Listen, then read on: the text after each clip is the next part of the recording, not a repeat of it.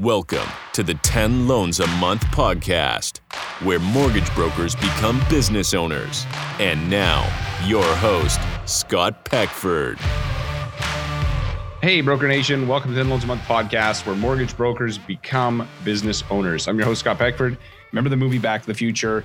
And if I could put you in that car, the DeLorean, and send you back in time to when you first started as a mortgage broker, and you could give yourselves three pieces of advice, what would you say to yourself? And the idea is, is that we want to get somebody who's got all this insight, knowledge that they've learned a whole bunch of things to go back and, and coach themselves. And we get to sit on the sidelines and watch and go, oh, there's a lot of, and I've done these so many times now that there's a there's a pattern to these the way people answer these questions. And if you listen to them, a lot of people answer them the same way. But I want to take today's show and talk about what I would do. And I'm not going to talk about three things. I'm actually going to talk about one. And I'm going to talk about this one concept that if I could go back to when I first started in business, and my very first business was a, a paintball field that I put on on not my property. It was on government property that I set up a paintball field and I rented paint guns and so I sold paint to my friends because I wanted to pay for my hobby. But if I could go back and give myself a single piece of advice, this show would be it. So if you're new in the business or wherever you are, for me, this has been life life changing and mind expanding in terms of what the capability is with it. So before I do though, I'm going to tell you a quick story about a guy named Jay Abrams. And Jay Abrams is a famous, famous marketer who charges hundreds of thousands of dollars for a day of his time, or hundred, I don't know, it's crazy. And I was at a mortgage conference once, and he was speaking, and it was fantastic. I was writing notes. I'm like, I'm literally almost having a entrepreneurial seizure from all the ideas of listening to Jay speak. And at the end, he's like, okay, so I'm done. But hey, there's like 600 people in the room, let's say 600 people. At the end, he's like, hey, so I'm going to sit around here. If you guys want to come down and ask me some questions, go ahead. And I'm like, are you flipping kidding me? I can go down and ask Jay Abrams any question I want. And so of the 600 people, 580 of them, this was in Vegas, keep in mind, 580 of them were gone because this was right at the lunch break. So they're gone. They're out in the casino. And I'm like, you people are mental. You don't, you, you know how much money you'd have to spend to get this guy's time. And so I was, I was down there like a dirty shirt. And he told a story when we were down there, and I we asked him we asked him some questions, and there's maybe 20 people that came down and and spent some time sitting at the feet of Jay Abrams as he's explaining this to us. And he tells a story, and this story perfectly encapsulates the what I would tell myself when I get in the DeLorean and go back. And so he tells a story when he's in he's in China and he's talking about marketing and being creative and yada yada. And this guy comes up to him and says, "So Jay, like I, I love your idea of you know the, some of your ideas, but here's my problem." My problem is is that I have we've built these motorcycles that are very cost effective to they're very popular, cost effective, and people want to buy them. But I just I don't own a factory. I don't have a factory. I can't I can't figure out like how do I get the money? How do I raise them? His real problem was how do I raise the money to start a factory to build the motorcycles and to do all this because like there was a massive demand for these really inexpensive motorcycles that he was building. And Jay said to him, "You're looking at the question wrong." He said, Who already uh, has a factory that you could partner with? Who's the person that is already got the capacity, but maybe they have some unused capacity? So, what this guy did was he went out and he started talking to some factories and said, Hey, he found a factory that made lawnmowers. And they said, Oh, yeah, we've got some extra shifts. We only run this many shifts a week. So, we'll put an extra shift on and we'll build your motorcycles. Well, he came back a year later when Jay came back to China and he sat and talked to this guy, came up and said, Dude, you've made me like a multimillionaire. I've made so much money because I didn't try to solve the how. I found a who who needed who could do it, and we partnered, and now we're both making money hand over fist. And so the whole point of this story is that this was an entrepreneur with a big dream, with a great idea, with a big dream, but he had a problem. His problem was how. How am I going to get this product to market when I don't have the resources, I don't have the money. He could think of all the reasons he doesn't have it. But what he ended up doing is he found a who who had another problem. This who had a problem of I got a factory it's only running two shifts a day. We could run the night shift building motorcycles instead of building lawnmowers. And so two people with two separate problems and he had unused capacity this factory and all of a sudden now a whole new marketplace opens up so here's the concept that i would tell myself if i could sit down sitting at scott slap myself upside the head a little bit okay listen listen peckford here's what you need to realize whenever you are making a major decision in business in anything i don't want you to start asking how i want you to ask who so the, the question is who, not how. Who already knows how to do this? Who's already done this? Who has an answer to this question? That is your your quest is not how. You're, when you try to come up with how, this is what's going to slow you down. This is what's going to create all kinds of anxiety. And you don't need to come up with the answers. You just need to find the the who who's already figured it out. And you know, I often say in the mortgage business, after doing this business for 15 years and four years in the coaching business, is that there is no problem that you're having in your mortgage business today, whatever it is, somebody's already had that problem and somebody's already solved it. Your challenge is who solved it and who can show me how to solve it like they did it. That's it. And part of the problem for this, I think, is that we, as we go to school, in school, when you, and one of our philosophies as a company is always cheat on the test. We always say, hey, find find an answer. That was my version of this until I learned this who not how. And this comes from his book called Who Not How, with but done by Dan Sullivan.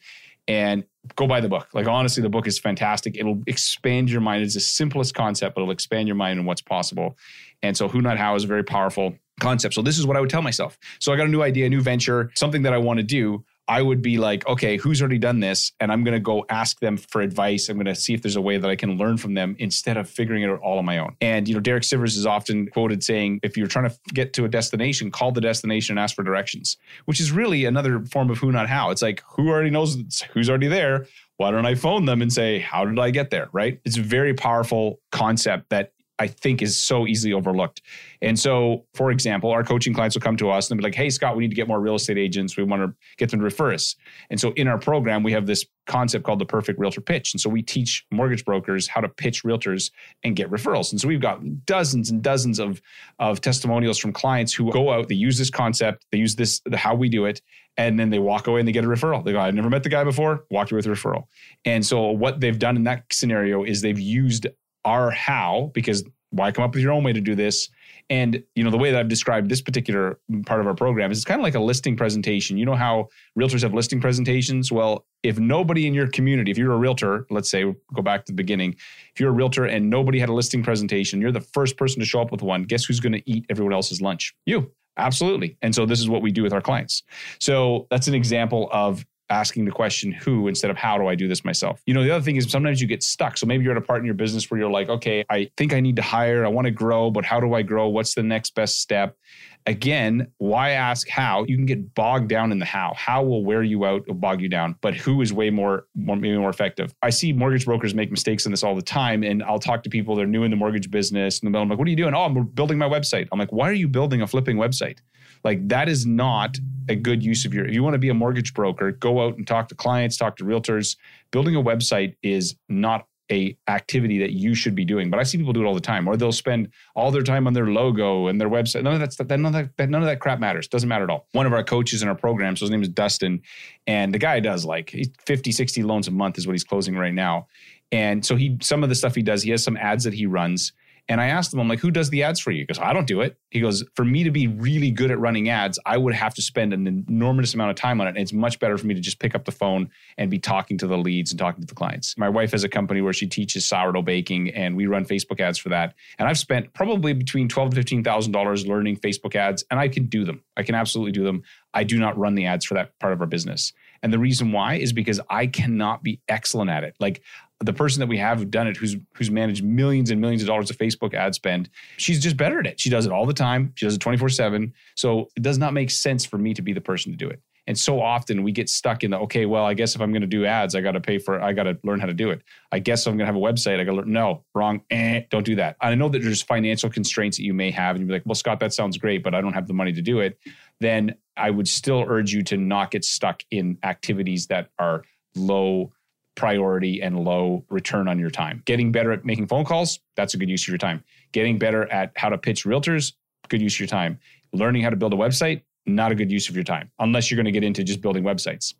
So, this whole concept of this is what I would say to myself, Scott, here's what you need to do. This is me talking to myself now, sitting across in the diner, sitting across from myself, having a coffee okay, Scott, what you need to do every time in business when you have a new idea, a new concept that you want to expand, I want you to not ask how and start brainstorming all the ways that you need to do this. I want you to ask who, who can help you do it, who's already done it, who can you partner with, who can you collaborate with. That is the question you're going to ask. Same thing when you have a problem in your challenge that you're having, whatever that is.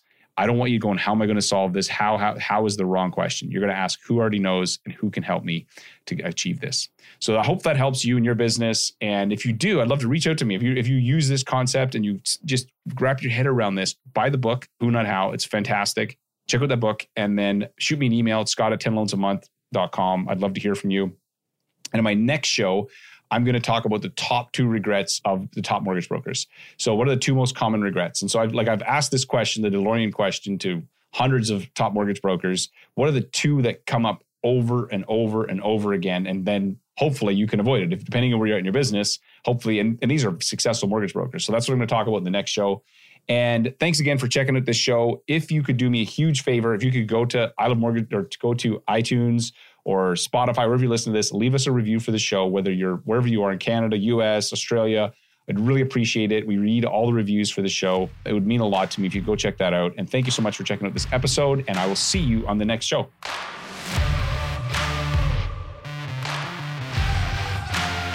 This is an I Love Mortgage Brokering production.